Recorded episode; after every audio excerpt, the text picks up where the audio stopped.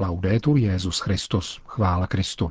Posloucháte české vysílání Vatikánského rozhlasu ve středu 1. listopadu. O dnešní slavnosti všech svatých, která je v Itálii volným dnem, přišlo předpolednem na svatopetrské náměstí asi 30 tisíc lidí, aby si vyslechli pravidelnou sváteční promluvu Petrova nástupce před mariánskou modlitbou Anděl Páně. Cari fratelli e sorelle, Drazí bratři a sestry, buongiorno e buona festa. přeji dobrý den a požehnanou slavnost. La solennità di tutti i santi è la nostra festa. Slavnost všech svatých je naše, ale ne proto, že jsme bezvadní, nýbrž proto, že se nás dotkla boží svatost. Svatí nejsou dokonalí vzorňáci, nýbrž lidé prostoupení Bohem. Můžeme je přirovnat ke chrámovým vitrážím, které dovnitř vpouštějí světlo různých barevných odstínů. Svatí jsou naši bratři a sestry, kteří přijali boží světlo do svého srdce a předali jej světu, každý se svým vlastním odstínem. Všichni však byli transparentní, zápasili za odnětí skvrn a temnot hříchu a nechávali tak proudit laskavé boží světlo. A to je účel života, i našeho života, totiž nechávat proudit boží světlo. Oggi nel Vangelo Gesù si rivolge ai suoi, a tutti noi, dicendoci beati. Ježíš se v dnešním evangeliu obrací ke svým, k nám všem a říká nám blahoslavení. To je slovo, kterým začíná svoje kázání, jímž je evangelium, tedy zvěst, která je dobrá, protože je cestou k blaženosti. Kdo je s Ježíšem, je blahoslavený, blažený, šťastný. Štěstí nespočívá v tom, že mám nějaký majetek, nebo jsem někým. Nikoli. Pravým štěstím je být s pánem a žít z lásky. Věříte tomu? Credete questo? Un po' meglio, va. Allora, gli ingredienti per la vita felice si chiamano beatitudini. Ingrediencemi šťastného života jsou tedy blahoslavenství. Blažení jsou ti obyčejní a skromní, kteří dělají místo Bohu. Umějí plakat nad druhými i nad vlastními pochybeními. Zachovávají umírněnost, zápasí o spravedlnost, jsou milosrdní ke všem, střeží čistotu srdce, vždycky jsou tvůrci pokoje a stále se radují. Nechovají nenávist a když trpí, odpovídají na zlo dobrem. Toto jsou blahoslavenství. Nevyžadují křiklavá gesta, nejsou určena pro nadlidi, ale těm, kdo prožívají každodenní zkoušky a námahy, tedy nám. Così sono i santi. Respirano come tutti l'aria inquinata dal male che c'è nel mondo. Svatí jsou tedy takoví, kdo jako všichni dýchají ovzduší znečištěné zlem, které je ve světě. Ale cestou nestrácejí z obzoru Ježíšův obrys, tvořený blahoslavenstvími, jež představují jakousi mapu křesťanského života. Dnešek je rodinou slavností mnoha prostých a skrytých lidí, kteří skutečně pomáhají Bohu, aby svět spěl ku předu. A takových je dnes mnoho. Je jich mnoho. Děkujeme těmto neznámým bratřím a sestrám, kteří pomáhají Bohu nést svět ku předu a žijí mezi námi. Pozdravme je všechny hezkým potleskem. Anzitutto, dice la prima beatitudine, sono poveri in spirito. Předně jsou to, jak praví první blahoslavenství, chudí v duchu. Co to znamená? Že nežijí pro úspěch, moc a peníze. Vědí, že kdo si hromadí poklady pro sebe, nebude nikdy bohatý před Bohem. Věří však, že pán je životní poklad a láska k bližnímu jediný pravý zdroj zisku. Někdy nejsme spokojeni, protože se nám něčeho nedostává, anebo jsme ustaraní, nejsme-li zohledňováni tak, jak bychom si přáli.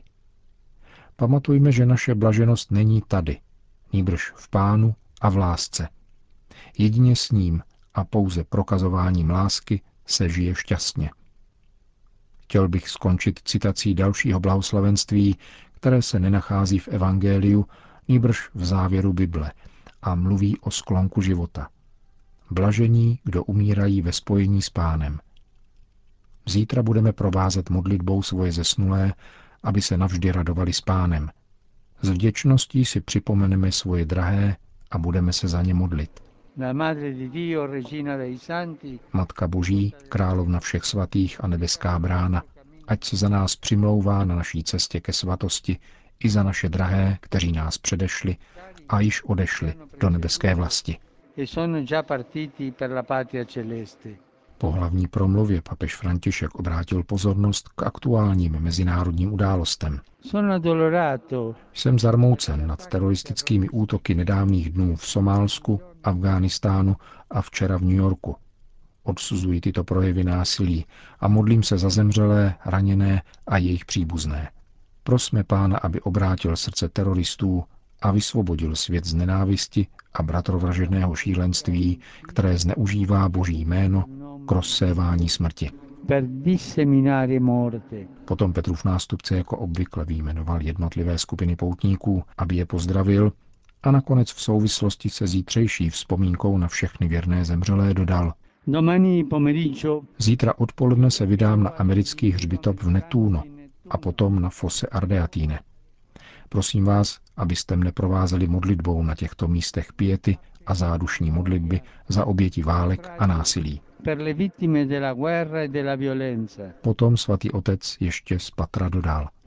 Le guerre non producono altro che cimiteri e morte. Války nevytvářejí nic než hřbitovy a smrt. Rozhodl jsem se proto vykonat toto gesto ve chvíli, kdy se zdá, že se naše lidstvo nepoučilo a poučit nechce.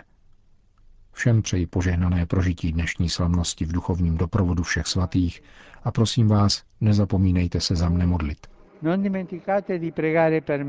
Končil papež dnešní sváteční promluvu na svatopetrském náměstí u příležitosti polední mariánské modlitby Anděl Páně, po níž všem požehnal. Sit nomen Domini benedictum. ex hoc nunc et usque in seculum, Aiutorium nostrum in nomine Domini. qui fecit caelum et terram. Benedicat vos omnipotens Deus, Pater et Filius et Spiritus Sanctus. Amen.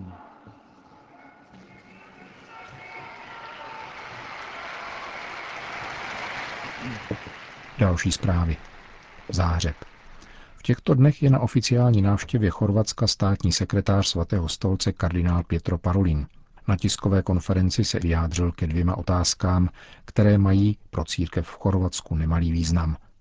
Jednak k pozastavené kanonizaci blahoslaveného Aloise Stepinace, o jehož historickém odkazu jednala společná chorvatsko-srbská komise, která skončila svoji práci letos v červenci, aniž by dospěla k jednoznačné interpretaci. Kardinál Parolín je však toho mínění, že komise byla přesto užitečná a napomohla k dialogu a vzájemnému porozumění. Rány, které zanechala historie, nelze překonat ze dne na den, dodal vatikánský státní sekretář. Důležité je však udržet směr, kterým je třeba se ubírat v rámci v práci pro společenství a mír. A mezináboženský a ekumenický dialog je zásadním nástrojem k dosažení tohoto cíle. Potom se kardinál Parolin vyjádřil také k Medjugorje a zdůraznil, že nejde jenom o otázku nadpřirozeného charakteru tamního dění. Stejně tak důležitou je pastorační péče o tamnější poutníky. Nedávná mise arcibiskupa Henrika Hozera, který ji měl z papežského pověření proskoumat, přinesla v této věci hlubší poznatky. A svatý stolec chce na pomoci k regulaci tohoto fenoménu tak, aby se věřící, kteří tam přicházejí, mohli účastnit bohoslužby, naslouchat božímu slovu, přijímat svátosti a žít autentickou zkušenost víry, řekl kardinál Parolin. Dokumenty, které vypracovala zmíněná komise, jmenovaná s cílem dobrat se společného výkladu života a díla blahoslaveného arcibiskupa Stepinace, jsou, stejně jako veškerá dokumentace k Medjugorje, plně v rukách papeže, dodal vatikánský státní sekretář, který uvedl, že papež František by rád, aby kanonizace arcibiskupa Stepinace nezvýšila napětí mezi oběma národy. V každém případě jde však o interní otázku katolické církve a myslím, že je důležité to zdůraznit, řekl kardinál Pietro Parolin během své návštěvy Chorvatska. Řím. Bývalý prefekt Kongregace pro nauku víry kardinál Gerhard Ludwig Miller napsal předmluvu ke knize Roka Butilioneho nazvané Přátelské odpovědi kritikům exhortace Amoris Leticia. zhromažďuje již dříve publikované texty italského filozofa věnované recepci zmíněného papežského dokumentu, zvláště jeho osmé kapitoly. Kardinál Miller nadepsal své pojednání Proč může a musí být Amoris Leticia považována za pravověrnou a v podtitulku dodává, že zmíněná apoštolská exhortace neobsahuje žádný obrat směrem k situační etice a nijak neprotiřečí encyklice Veritatis Splendor Jana Pavla II. Miller se ve svém článku obrací přímo k autorům tzv. dubia i nedávné Correctio Filialis a v souvislosti s absolutními morálními normami, které nemají žádné výjimky, říká, je zřejmé, že Amoris Leticia neučí a nepodává jako závazné, že křesťan ve stavu aktuálního a habituálního smrtelného hříchu může přijímat rozhřešení a eucharistii, aniž by svého hříchu litoval a neměl předsevzetí více nehřešit, což je plně ve shodě s papežskými dokumenty Familiaris Consortio, Reconciliatio et Penitentia a Sacramentum Caritatis. Německý kardinál v úvodu svého podrobného pojednání podotýká, že otázka rozvedených a občansky znovu sezdaných byla falešně zideologizována a postavena na úroveň otázky, která je určující pro celý katolicismus a na kritérium toho, kdo je pro papeže a kdo proti němu. Střetávají se zde polarizující tendence, jež ohrožují jednotu církve, pokračuje kardinál Miller. Jedni spochybňují pravost víry papeže, který je nejvyšším učitelem křesťanství, jiní se chápou příležitosti, aby holedbavým přitakáváním papeži radikálně měnili paradigma morální a sakramentální teologie podle svého přání. Jsme svědky paradoxálního převratu. Teologové, kteří se dříve holedbali svým pokrokářstvím a liberalismem, přičemž radikálně spochybňovali papežské magistérium, dnes povyšují jakýkoliv jeho výrok, který se jim líbí, téměř na úroveň dogmatu. Jiní teologové, kteří vyznávají závaznost magistéria, zkoumají nyní akademicky každý papežský dokument tak, jako by to byla dizertace jejich studenta.